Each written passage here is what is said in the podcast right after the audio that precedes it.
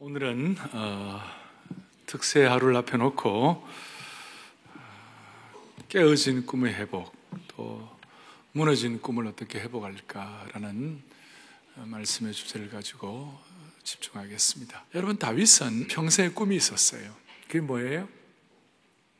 다윗은 참 예배자였어요. 다윗은 진짜 예배자였기 때문에 다윗의 소원은 아, 나는 이 백향목궁에 거하는데 우리 하나님의 전은 이렇게 되겠나? 성막이면 되겠나? 그래서 예루살렘 성전을 짓는 것이 다윗의 꿈이었어요. 평생의 꿈이었어요. 근데 하나님이 다윗에게 그걸 허락을 했습니까? 안 했습니까? 안 했어요. 아니 하나님이 내 마음을 몰라주시고 이렇게 하면서 다윗이 막 상처받고 난리가 날 수 있는데 다윗은 그냥 그것을 담담하게 받아들였어요 그럼 내가 못 이루면 이 꿈이 내 자녀에게 계승하면 되는 거지. 솔로몬에게 계승되면 되는 거지. 그래서 거기에 대해서 상처받지 아니하고 오히려 더 이렇게 꿈의 계승을 위하여 노력을 했고 사실 예루살렘 성전의 모든 준비는 다윗이 다 한 것이에요. 다 하고 조립만 솔로몬이 한 것이에요. 그런 참 다윗의 제가 그걸 보면서 우리가 우리의 삶 가운데 우리가 생각했던 꿈들이 이루어지지 않을 때, 이런 부부의 삶을 살 때, 부부의 꿈이 있었잖아요. 근데 그가, 그거 날이 갈수록 어떻게 더 어려워질 수 있잖아요. 자녀들에 대한 꿈이 있었잖아요. 근데 그 자녀들의 꿈이 더 어려워질 수 있잖아요. 그런데 문, 제가 이 사역을 해보니까 부부의 꿈이라든지 자녀에 대한 꿈, 이런 것들이 잘 안 이루어질 때 사실 신앙인은 그때에 하나님과 더 가까워지는 것이에요. 그때 더 영적으로 이렇게 더 이렇게 제대로 이렇게 눈을 시각을 갖는 거예요. 그래서 첫 번째로 생각하는 거예요. 우리가 갖고 있는 꿈들이 주님 안에서 주님이 주셨다고 할 때 그 꿈들이 이루어지지 않을 때 우리에게 뭐가 필요한가? 제가 한 번씩 쓰는 용어가 있죠. 독수리의 큰 눈과 독수리의 눈과 마라토너의 긴 호흡이 필요하다. 그러니까 당장 내게 뭐가 이루어지지 않을 때라도 우리에게는 독수리의 안목과 마라토너의 긴 호흡이 필요하다는 것이에요. 독수리는 비상을 해가지고 멀리 내다보는 것이 독수리는 상승작용을 일으켜가지고 일반 새들하고 달라요. 높이 올라가서 큰 그림을 가지고 보는 것이. 마라토너도 마찬가지죠. 마라토너는 42.195를 다, 자, 제대로 뛰어야 되니까 처음 1, 2km에 연연하잖아요. 한 2, 3km 막 죽었다가 뛰고 그냥 헐떡헐떡 하다가 그냥 끝나고 그러지 않아요. 전체를 보는 호흡, 전체 보는 안목이 있는 것이에요.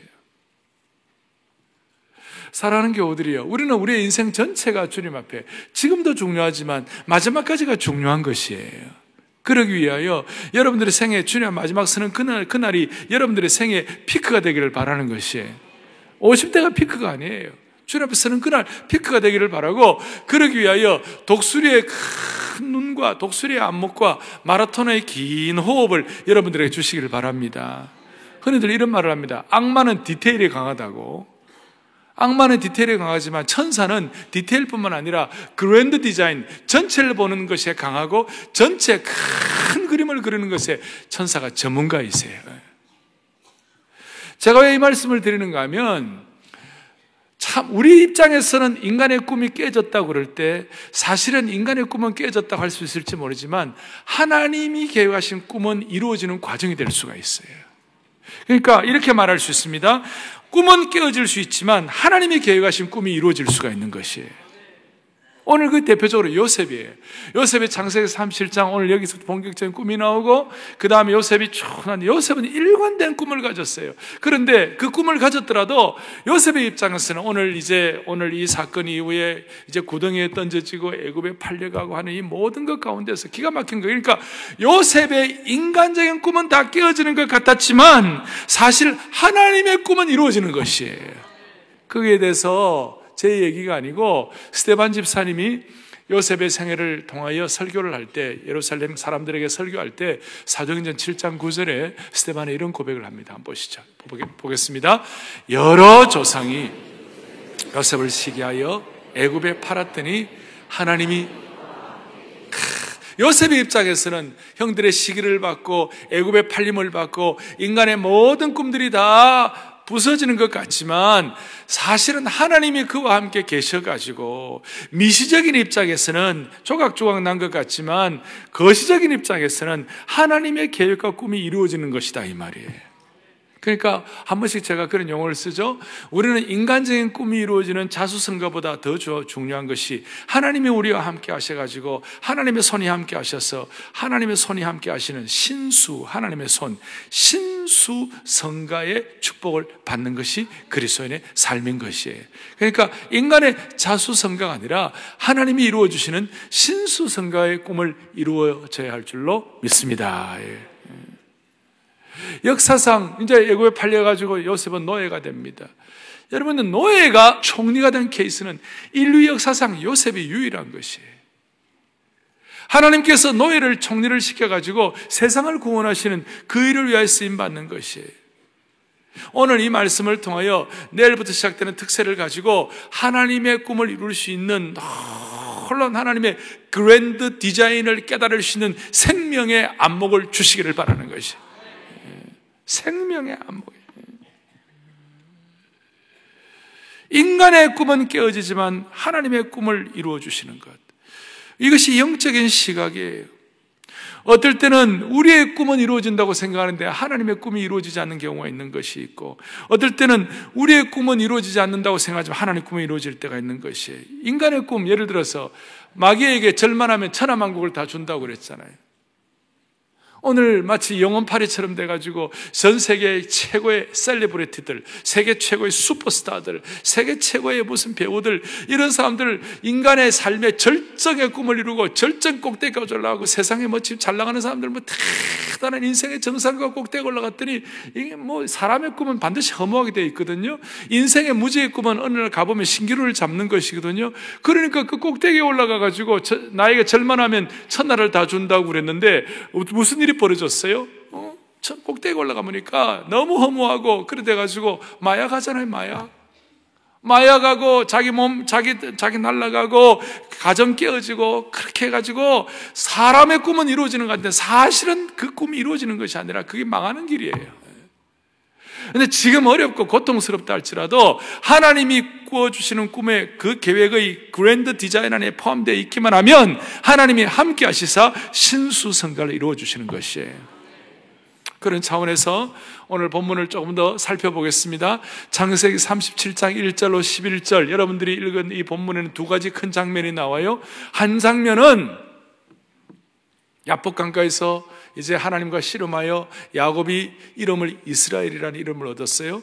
이스라엘이라는 야곱이 요셉을 편애하는 그런 내용이 나와 있고 또 한 장면은 요셉의 편애, 아버지의 편애에 대해서 그 자식들이 시기하고 질투하는 그런 장면이 나와요. 그러니까 편애의 장면과 질투의 장면이 나와요.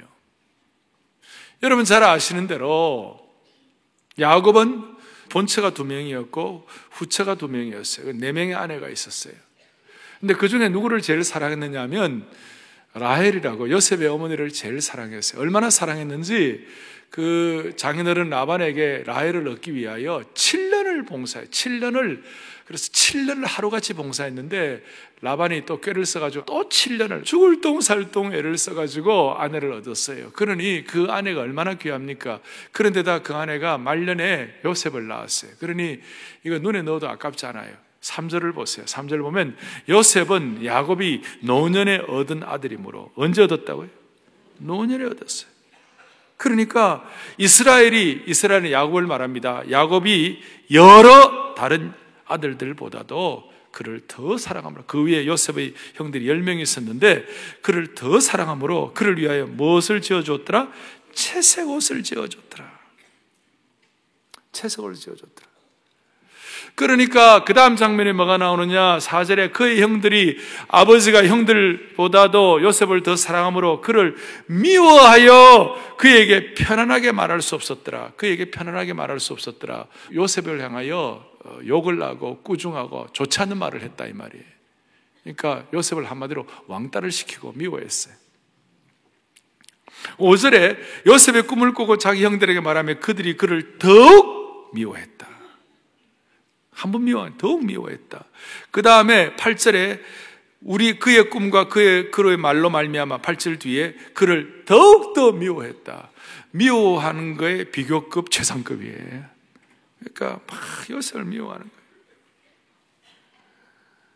그리고 11절에 그의 형들이 요셉을 시기했다. 이 두 장면이에요.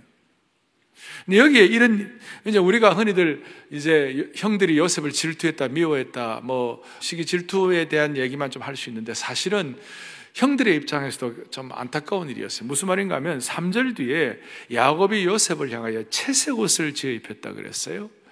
채색 옷이란 말에 대해서는 알렌 로스라는 창세기에 아주 정통한 주경학자가 있어요. 이건 단순한 채색 옷이 아니다. 이 옷은 채색 옷은 그 당시에 전쟁에 나가가지고 승리했던 장군이라든지 신하가 잘했을 때 긴 옷, 보상이 되는 어떤 축복의 권위의 옷을 주었다. 그런 뜻이에요. 그러니까 이것은 단순한 채색 옷이 아니라 장자권을 요셉에게 준 것과 마찬가지다. 장자권을 요셉에 준, 요셉은 11째 아들인데, 첫째 아들은 루벤의 입장에서 생각해 볼 때는 기가 막힌 거 아니에요? 루벤, 벤이라는 건 아들이라는 뜻이고 루 낳았다 아들을 낳았다는 그 이름을 가지고 있는 첫째 아들이 볼 때는 이거 참 어떻게 돌아가냐 말이지. 아버지가 왜 나에게 내가 장자인데 나에게 장자권을 안 주고 이 열한째들은 이 동생에게 이걸 주냐? 이럴 수 있냐? 마치 옛날에 이태조가 정, 그 첫째 부인에게 있었던 아들들 있었는데 둘째 부인에게 난 아들들에게 세자를 책봉했잖아요 방간인가 방석인가 그 세자 책봉했잖아요. 그러니까 왕자의 난이 일어나는 거 아닙니까? 똑같은 현상에 비슷하게. 그러니까 이 장자권은 축복권과 연결이 되기 때문에 이 아들들이 가만히 있지 않았어요. 막 시기하고 질투하고. 이런 가운데서 요셉은 한결같이 하나님 주신 꿈을 일관성 있게 유지한다. 쉬운 일이 아니었어요. 요셉의 가정 환경을 좀 더 살펴보겠습니다. 요셉의 가정 환경은 믿음의 환경도 있었고 또 복잡한 환경도 있었어요. 복합적이었어요. 요셉은 얼마나 요셉의 믿음의 가정 환경이 얼마나 대단했냐면요. 요셉의 할아버지가 이삭이에요. 여러분 별로입니까? 우리 할아버지가 이삭이다. 그거 대단한 거 아니에요? 요셉의 증조 할아버지가 누구냐? 아브라함이에요. 여러분 우리 증조 할아버지가 아브라함이 어떻게 되겠어요? 너무 놀랍죠. 근데 아버지는 야곱이에요. 뭐 그건 좀 어떤지 모르겠어요, 야곱.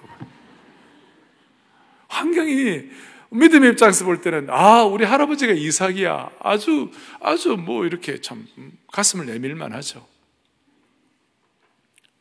그러나 아무리 좋은 집안도 아무리 믿음이 좋다는 집안도 더 들어가 보면 사정 사정은 다 어려운 거 다 있어요.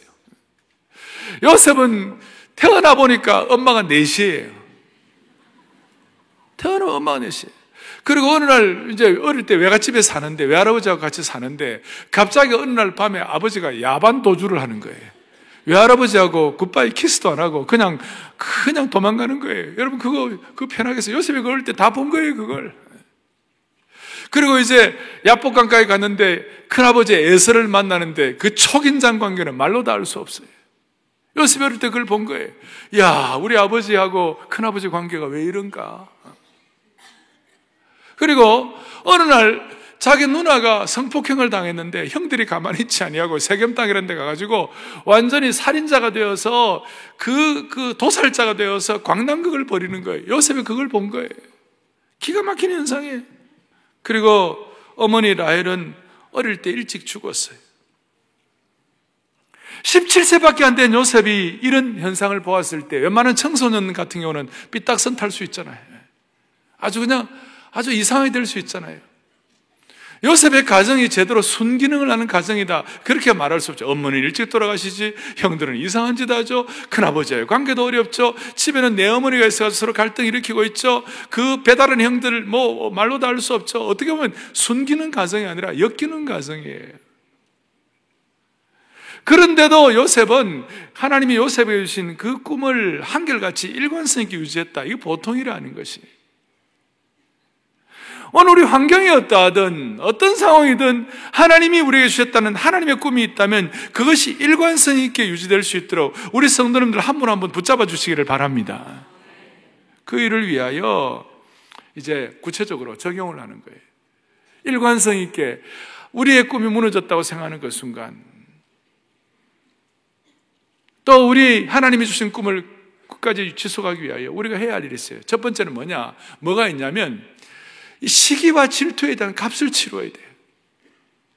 인간관계의 안타까움, 인간관계의 아픔을 극복을 해야 돼요. 어떤 사람도요, 하나님이 주시는 꿈을 이루어갈 때, 저와 여러분들이 하나님이 주시는 꿈을 이루어가려고 할 때에 어떤 경우도 시기와 질투라는 값도 치러야 되고 어떤 경우는 인간관계의 아픔도 극복해야 돼요. 무슨 말이냐면 시기와 질투는 우리가 아담의 자손으로 태어난 우리들의 입장에서 볼 때는 이것이 하나의 유전자예요. DNA예요. 아담의 자손이었던 아담의 아들이었던 가인 보세요. 가인이 아벨 때문에 시기와 질투 때문에 막 못 살았어요. 그래가지고 막 아벨을 죽이고 그러죠. 형들도 요셉이 잘 나간다 그럴 때 형들이 참을 수가 없는 거예요. 거기에 보세요. 뭐 곡식단을 묶더니 요셉의 단을 아래 앞에서 형들의 단이 다 이렇게 절을 한다. 이게 참 말이 됩니까? 구절 뒤에 보니까 요셉이 뭐라고 하냐. 내가 또 꿈을 꾼적 해와 달과 열한 별이 내게 절하더이다. 어, 그러냐? 그러면 그렇구나. 요셉의 별에 요셉을 향하여 어, 해와 달과 열한 별이 다 절하구나. 할렐루야. 그럴 형이 있어요. 어, 현들에서 질투가 나는 거예요. 이게 인간의 유전자예요. 이거 여기 극복에 대한 값이 필요한 거예요. 시기와 질투예요. 더욱더 미워하고 그래서 시기와 질투를 하다가 무슨 일을 하고 있느냐? 어느 날 아버지가 형들이 세겜에 가서 양을 치고 있는데 너 이렇게 음식 다 준비해 가지고 형들에게 가가지고 음식도 좀 갖다 주고 필요한 것, 어, 그, 좀 필요한 것들을 공급하고 오라. 이러니까 아버지 말을 듣고 형들에게 갔어요. 가는데 시기와 질투를 하니까 17장 뒤에 보세요. 23절. 요셉이 형들에게 이름에 요셉이 형들에게 도착하니까 그의 형들이 요셉의 옷, 곧 그가 입은 채색 옷을 벗기고 이 채색 옷이 원한 원한 박힌 옷이에요. 형들 입장에서 볼 때는. 그 옷을 벗겨버리고 장자권을 벗겨버리고 축복권을 벗겨버리고 그 다음 어떻게 하느냐. 그 시기와 질투 때문에 24절에 그를 잡아 구덩이에 던져버렸어요. 그 구덩이는 빈 것이라 그 속에 물이 없었더라. 우기 때 그 큰 구덩이에 물을 채워가지고 물이 채워져가지고 필요할 때 쓰는 곳이었는데 건기가 되니까 이때는 거기에 물이 하나도 없었어요. 그큰 구덩이에 요셉을 던져버렸어요. 인간의 힘으로는 자기 힘으로는 나올 수가 없는 웅덩이에요. 요셉의 입장에서는 억울하게 짝이 없어요. 누가 뭐 아, 아빠 내가 채석을 옷을 입고 싶어요 이렇게 말한 적도 없어요. 알아서 아버지가 해준 것이고 그 시기와 질투 때문에 자기를 그다 고통을 당하는 것인데 자기 입장에서는 도대체 이 상황을 이해할 수 없는 것이에요. 그리고 구덩이에 던져져 가지고 어떻게 했어요? 하루 종일 울부짖며 짖으며 비명을 지르며 신음과 고통의 찬 소리로 아버지 어, 저 형들 날 살려달라고 나 나 좀 살려달라고 help me help me 한국 사람들은 help me. 미국 사람은 help me 이렇게 얘기하죠. 날 살려달라고, 날 살려달라고. 그 비탄어린 외침과 목이 다시고 그, 그 대가를 얼마나 지독합니까? 그러니까 우리가 볼 때 요셉의 입장에서는 이거 죽는 길이고 망하는, 망하, 망하는 입장이고 이제는 나 끝났다고 생각하는 그 순간 요셉의 입장에서는 망한다고 생각할 수 있었지만 하나님의 거시적인 입장, 하나님의 긴 마라톤의 호흡, 하나님의 독수리의 눈으로 볼 때는 이 구덩이에 요셉이 던져지는 그 순간 하나님의 그랜드 디자인이 뭐냐? 25절이에요. 24절에 구덩이를 잡아 넣었는데 25절에 보니까 그들이 앉아 음식을 먹다가 이것도 요셉이 갖고 온 음식이죠. 형들이 이렇게 잔인하죠. 먹다가 눈을 들어본 즉 한 무리의 이스마엘 사람들이 길라시에서 오는데 25절 그 낙타들의 향품과 유향과 모략을 싣고 애굽으로 내려가는지라 그랬어요. 요셉은 지금 죽는다고 비명을 지르면서 살려달라고 완전히 목이 다 쉬어 있는 그 안타까운 상황인데 그 상황에서 무슨 일이 벌어지느냐? 하나님은 하나님의 타이밍을 가지고 그 순간 여기 이스마엘 사람들, 미디안 사람들이 낙타 그룹을 이루어 미디안 대상들이 낙타들과 함께 요셉을 향하여 쫓아오고 있는 것이에요. 자기들은 애굽으로 내려간다고 생각했지만 사실은 하나님의 계획 안에 하나님의 손 안에 든 장기였어요. 이 낙타 대상들은 요셉을 살리기 위하여 하나님의 타임에 맞게 이 형들에게 쫓아오고 있는 것이에요. 아멘. 형들의 입장에서는 오, 자기들이 보고 어, 요셉 그 그냥 팔아먹는 게 낫겠다. 뭐 죽이는 것보다 팔아먹는 게 낫겠다. 이렇게 생각하고 대상들 보고 오라 해가지고 서로 이렇게 서로 대화하는 것이지만 사실은 하나님의 입장에서는 요셉이 죽어가고 있는 그 순간 하나님의 입장에서는 그 낙타 낙타 미디안 그룹들을 막 요셉을 향해 쫓아오게 만드는 나는 이, 이 그림이 너무 멋있어요. 누가 우리 교회 화가가 있으면요 구덩이와 낙타를 갖다가 같이 써요. 구덩이와 낙타 그룹을 같이 이렇게 하면 난 너무 좋겠어요. 우리는 비명에, 그러니까 우리 인생이 하나님이, 우리 꿈이 아니라 하나님의 계획이 이루어지기 위하여 우리가 던져질 구덩이도 있는 거예요. 우리가 외쳐지는 크, 목이 쉬는 뭐, 뭐 비탄하는 외침이 필요할 때도 있는 거예요. 어떨 때는, 어떨 때는 그 힘든 상황 가운데 우리가 넘지 못할 그 벽이 있는 거예요. 구덩이의 벽이 우리 힘으로 넘지 못할 도저히 어떻게 해결할 수 없는 벽이 있는 것이에요. 그런데 하나님은 하나님의 꿈을 이루기 위하여 낙타를 막 달려오게 하시는 것, 난 너무 멋있어요. 그러나 요셉 입장에서는 너무 괴로운 것이. 그래서 저는 이렇게 말할 수 있어요. 우리 하나님 하신 일은 우리는 다 이해할 수 없어요. 어떨 때는 요셉이 깊은 상처를 받게 하시는 거예요. 요셉이 구덩이에 던져져서 비명을 지를 때 그 상처는 평생 잊을 수가 없을 거예요. 또 요셉이 이제 애굽의 미디안 사람들에게 애굽으로 내려가는 그 대상들에게 팔려가지고 낙타 등에 얹어져서 내려갈 때 요셉의 가슴에는 정말 칼끝 같은 상처를 받았을 거예요.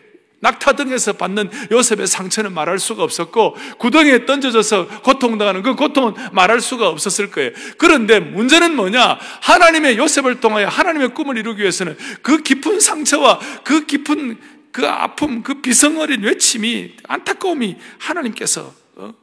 요구하실 때가 있는 거예요. 그리고 이렇게 말할 수 있어요. 낙타 등에서 울게 하시고 질투도 받게 하시고 애굽으로 팔리게 하시고 상처도 받게 하시고 따라서 하나님은 하나님의 믿음의 꿈을 가진 사람들을 쓰실 때는 먼저 깊이 상처받게 하시고 그 다음에 쓰시는 것이에요. 상처받게 하시고 위대하게 쓰시는 것이에요.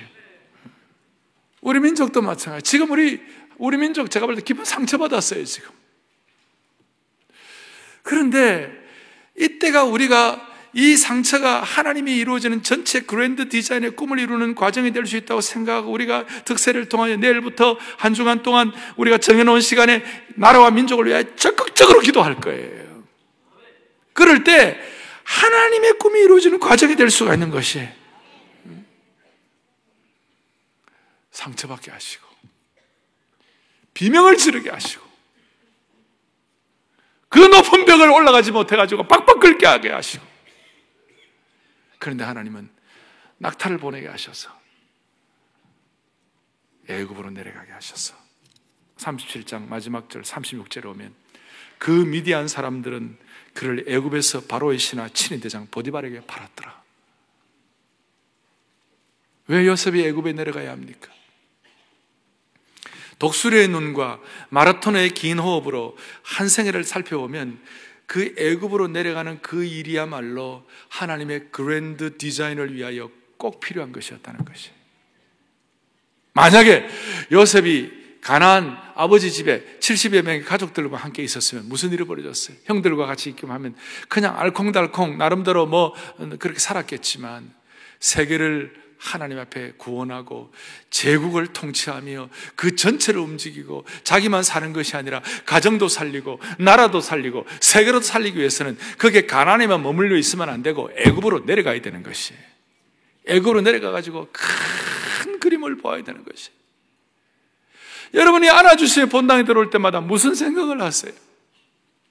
우리는 한 주간 동안 상처받는 일도 많고 우리 기도의 제목도 많고 말도 안 되는 일도 많고 그렇지만 이 가운데 우리가 나름대로 짐도 지고 다 하지만 이, 이 어려움과 이런 어떤 면에서의 짐, 이런 상처들이 하나님의 그랜드 디자인을 이루어가는 것이라고 말할 수 있는 것이에요. 그래서 하나님은 요셉의 일관성 있는 꿈, 그걸 이루기 위하여 시기와 질투도 만나게 하시고, 인간관계 어려움도 극복하게 하시고, 구덩이에 던져짐을 받게 하시고, 깊은 상처도 받게 하신다. 오늘 이것을 우리의 마음속에 다짐하면서 우리가 과연 생명력 있는 사역자들, 생명력 있는 성도라면 뚫고 나올 수 있는 새로운 영적 차원으로 올라갈 수 있는 그런 힘을 주시기를 바라는 것이에요. 또 하나 우리가 우리의 꿈을 이루기 위해 필요한 하나 있어요. 그것이 뭐냐면 잘못된 실패, 우리 주위에 일어나는 잘못된 다른 사람들의 실패, 이웃들의 실패, 그것들을 통해서 우리가 본보기로 삼아야 되는 것이에요. 무슨 말이냐면 꿈의 회복을 위해서는 타인의 실패를 본보기로 삼고 교훈 받아야 할 필요성이 있어요. 뭐예요? 아버지의 삶을 보면서 아 큰아버지 에서와의 관계가 이렇게 어려워진 이유는 아버지가 정직하게 하지 않았기 때문이다. 나는 정직하게 살아서 저런 큰아버지와의 초긴장 관계는 나는 더 이상 갖지 말아야 되겠다. 그걸 요셉이 깨달았을 거예요. 요셉의 꿈을 이루는데 그 도움이 됐을 거예요. 또 세겜에서의 형들이 누나 디나 그 어려움을 겪었을 때 살인자가 돼가지고 폭행자가 돼가지고 도살자가 돼가지고 사람들 다 죽일 때 요셉의 마음속에 아 나도 내게 안타깝고 복수를 하고 싶지만 나는 도살자가 되면 안 되겠구나. 그러면서 나는 용서하는 마음을 가져야 되겠구나. 그걸 요셉이 배웠을 거예요. 본보기로 삼았을 거예요. 그러니까 그것이 요셉의 꿈을 이루는데 도움이 됐다 이 말이에요 앞에 35장에 보면 아버지 야곱이 이제는 하다 하다 안 되니까 베델로 돌아가서 베델의 재단을 쌓고 다시 한번 회복하는 그 내용이 나와요. 나오는 거 보면서 요셉이 그런 생각을 했을 거예요. 아, 정말 가장 중요한 일은 하나님께 재단 쌓는 것이고 하나님과 회복이구나. 그 어떤 것보다도 주님과의 회복이구나. 이걸 아마 요셉이 느꼈을 거예요. 그걸 본보기로 삼았을 거예요. 여러분 지금 우리나라의 지도자들 가운데 또 여러분들의 삶을 살아오면서 우리 모든 일들이 일어나는 가운데요. 믿었던 사람 또 측근들 가운데 배신당하는 거 있는 경우 있어요. 그럴 때 이 배신자가 배신자여 배신자여 사랑의 배신자여 여러분 그런 노래 부르지 말고 배신당하는 그 순간 우리가 기억해야 할 거예요. 그때가 하나님께로 돌아갈 수 있는 시간이에요. 우리 국가의 지도자들이 지금 하나님께 돌아갈 수 있는 시간이에요. 이걸 우리가 본보기로 삼아야 되는 거예요. 제 얘기가 아니에요. 고린도 전서 10장 6절을 다 같이 보겠어요. 고전 10장 6절 다 같이 함께요. 이러한 일은 우리의 본보기가 되어 우리로 하여금 그들이 악을 즐겨한 것 같이 즐겨하는 자가 되지 않게 하려 함이니. 참 좋은 말씀이에요. 이러한 일은 우리의 뭐가 된다고요? 본보기가 되는. 그러니까 그들이 악을 즐겨 실패자 실패의 삶을 우리가 그걸 우리가 다시 따르지 말고 하나의 본보기가 되어서 아, 하나님 주신 꿈을 이루기 위해서는 이 실패자, 타인의 이 실패도 우리에게는 본보기가 되겠구나. 그래서 구약의 실패가 시작 성도들에게는 본보기가 될 수가 있는 것이에요. 오늘 이 마음을 가지고 혹시 우리 가운데 내 꿈이 무너졌다, 지금 깨어졌다, 이런 분들이 있다면 다시 한번 하나님께서 인간관계의 약점들도 또 우리 주위에 있는 타인의 본보기도 이런 것들이 잘 정리가 되어 다시 한번 독수리의 큰 안목과 마라토너의 긴 호흡을 통하여 회복되는 역사가 있기를 바랍니다. 내일부터 특세가 시작됩니다. 이번 특세는 제가 요셉 이걸 생각하면서 이번 특세는 생명의 가지, 풍성한 가지, 담을 뛰어넘다. 그렇게 주제를 제가 잡았어요. 몇 주 전부터 여러분들에게 그 주제가 나왔을 거예요. 그래갖고 이 강단에다가 생명의 풍성한 가지 담을 뛰어넘도록 저렇게 담, 담도 만들고 그 다음 밑에 그 샘도 만들어 놨어요. 샘. 샘 보이십니까? 표저, 표저박까지 있어요. 저렇게. 저기 물까지 떠났어요. 제가 조금 전에. 그 담을 뛰어넘도록. 그리고 어떤 성도들은 이런 그 이런 담을 뛰어넘는 이 꽃이 있어요. 이걸 5천 개를 꿈을 가지고 교회 기증을 했어요. 그래서 5천 패밀리에만 대신 다 드린 건 아니고 개근한 분들에게 드릴 거예요. 그리고 어떤 성도들은 이런 꿈의 회복을 위해 꿈을 가지고 또 마음을 먹고 온 성도들이 이런 참 내일부터 시작되는 특세를 통하여 뭔가 하나님께서 주실 것이 있다 이렇게 기대를 하면서 공동체적으로 특별히 민족적으로 그리고 우리 개인적으로 이번 이, 이 시간들이 하나님의 그랜드 디자인 가운데 큰 디자인 가운데 하나님의 꿈을 우리에게 주신 꿈을 이루어갈 수 있는 그런 놀라운 토대가 형성될 수 있도록 하나님이 한 분 한 분 붙잡아 주시길 바랍니다. 어느덧 특세가 15차가 되었어요. 봄 특세 15차가 되었어요. 작년에 우리 한국교회 통계가 나와 있어요. 통계를 보면서 저는 한국 교회가 더 디클라인하지 않은 거, 쇠퇴하지 않은 거 감사하다 이렇게 생각하는데 저는 그렇게 생각해요. 특세에 나와가지고 지난 15년 동안 전력 투구하고 뭐 5천 명, 만 명씩, 뭐만 5천 명씩 이렇게 전력에서 투구하고 기도한 이것이 한국 교회 나름대로 보이지 않는 쇠퇴를 막았다. 저는 그렇게 믿고 있어요. 뭐 남들은 어떻게 생각하는지 저 그렇게 믿고 있어요. 요셉이 이런 하나님의 꿈을 이루음으로 말미암아 자기만 산 것이 아니라 세상과 공동체를 살린 줄로 믿습니다. 네. 세상의 꿈을 쫓다 보면 처음에는 다 가진 것 같은데 어느 순간 다 잃어버릴 때가 있어요. 근데 참 특별한 거는 하나님의 꿈을 이루면요. 요셉처럼요. 하나님은 하나님의 꿈은요. 패키지로 주시는 것 같아요. 종합적으로 이렇게 필요한 것들은 다 주시는 것 같아요. 그래서 이 하나님이 종합적으로 주시는 패키지의 꿈의 은혜가 우리 온 성도들 한분한 분에게 다 확인될 수 있도록 축복해 주시기를 주님의 이름으로 소원합니다. 찬송 가운데 우리 오늘 눈물로 하늘의 씨앗을 심는다. 꿈꿀 수 없어 무너진 가슴에 저들의 푸른 꿈 다시 돋아나도록 오래 황폐하였던 이 땅 어디서나 순결한 꽃들 피어나고 그 우리 참 이 찬송 가사 좋아하죠. 예. 우리 오늘 눈물로 하느라 꿈꿀 수 없어 무너진 가슴에 저들의 푸른 꿈 다시 돋아나도록 기도하는 마음으로 우리 기도하는 마음으로 이 찬송합니다. 우리 오늘 눈물로 하나의 씨앗을 심 꿈꿀 수 없어. 꿈꿀 수 없어 무너진 가슴. 저들의 푸른 꿈 다시 돋아나도. 다시 한번 꿈꿀 수 없어. 꿈꿀 수 없어 무너진 가슴. 저들의 푸른 꿈 다시 돋아나도록. 오래 황폐하였던 오래 황폐하였던 이 땅 어디서나 순결한 꽃들 피어나고 푸른 의의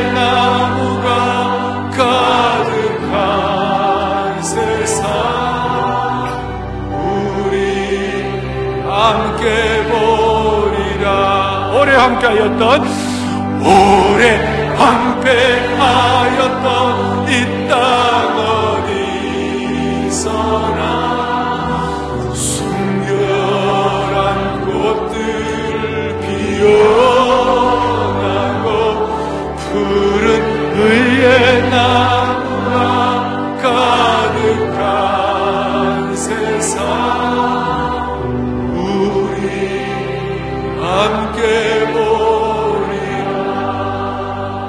가슴에 손을 좀 얹어 보겠어요 꿈꿀 수 없어 무너진 가슴에 하나님의 푸른 꿈이 다시 돋아나게 하여 주십시오 내일부터 시작되는 봄 특세는 우리 성도들 가운데 주일 낮에 출석하는 성도들이 한 3분의 1 오나요?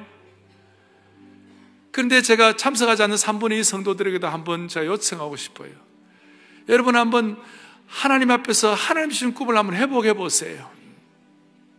한번 회복해 보세요.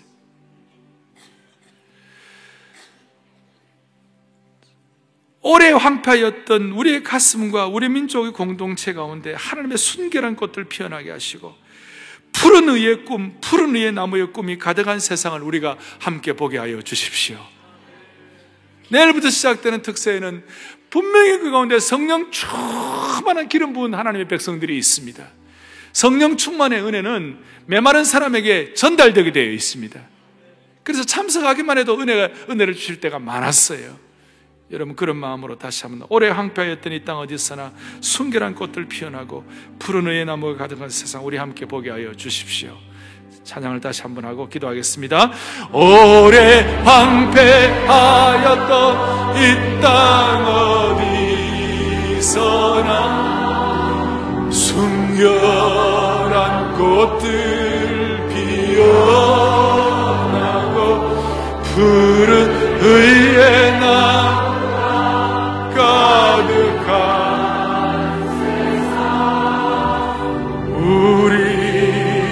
함께 보리라. 푸른 의의 나무가 푸른 의의 나무가 가득한 세상. 우리 함께 보리라. 기도하겠습니다.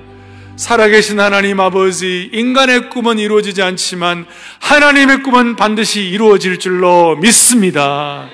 오늘 요셉의 꿈을 우리 가운데 확인하게 하여 주시옵시고, 우리 질투할 시기, 인간관계의 아픔은 극복되게 하여 주시옵시며, 타인의 실패도 우리에게는 좋은 본보기가 되게 하여 주셔서, 우리 공동체가 다시 한번 독수리의 눈과 마라토너의 긴 호흡을 회복하게 하여 주시옵소서. 우리 가운데 구덩이에 던져지고 거기에서 나오려고 그 벽을 끌다가 손에 피가 맺히고 피가 흐르고 그야말로 비탄어리는 외침으로 목이 다신 분들이 있다면 주님 이 시간 우리를 향하여 준비하신 낙타를 보게 하여 주시옵시고 그 낙타 그룹을 확인하는 하나님의 타이밍을 믿게 하여 주시옵소서. 오히려 깊은 상처가 하나님의 꿈을 이루어가는 과정임을 확인하게 하여 주시옵소서. 내일부터 있을 특세에 놀라운 생명의 역사를 허락해 주실 줄 확신하오며 우리의 생명의 꿈 되시는 예수 그리스도를 받들어 간절히 기도 올리옵나이다. 아멘.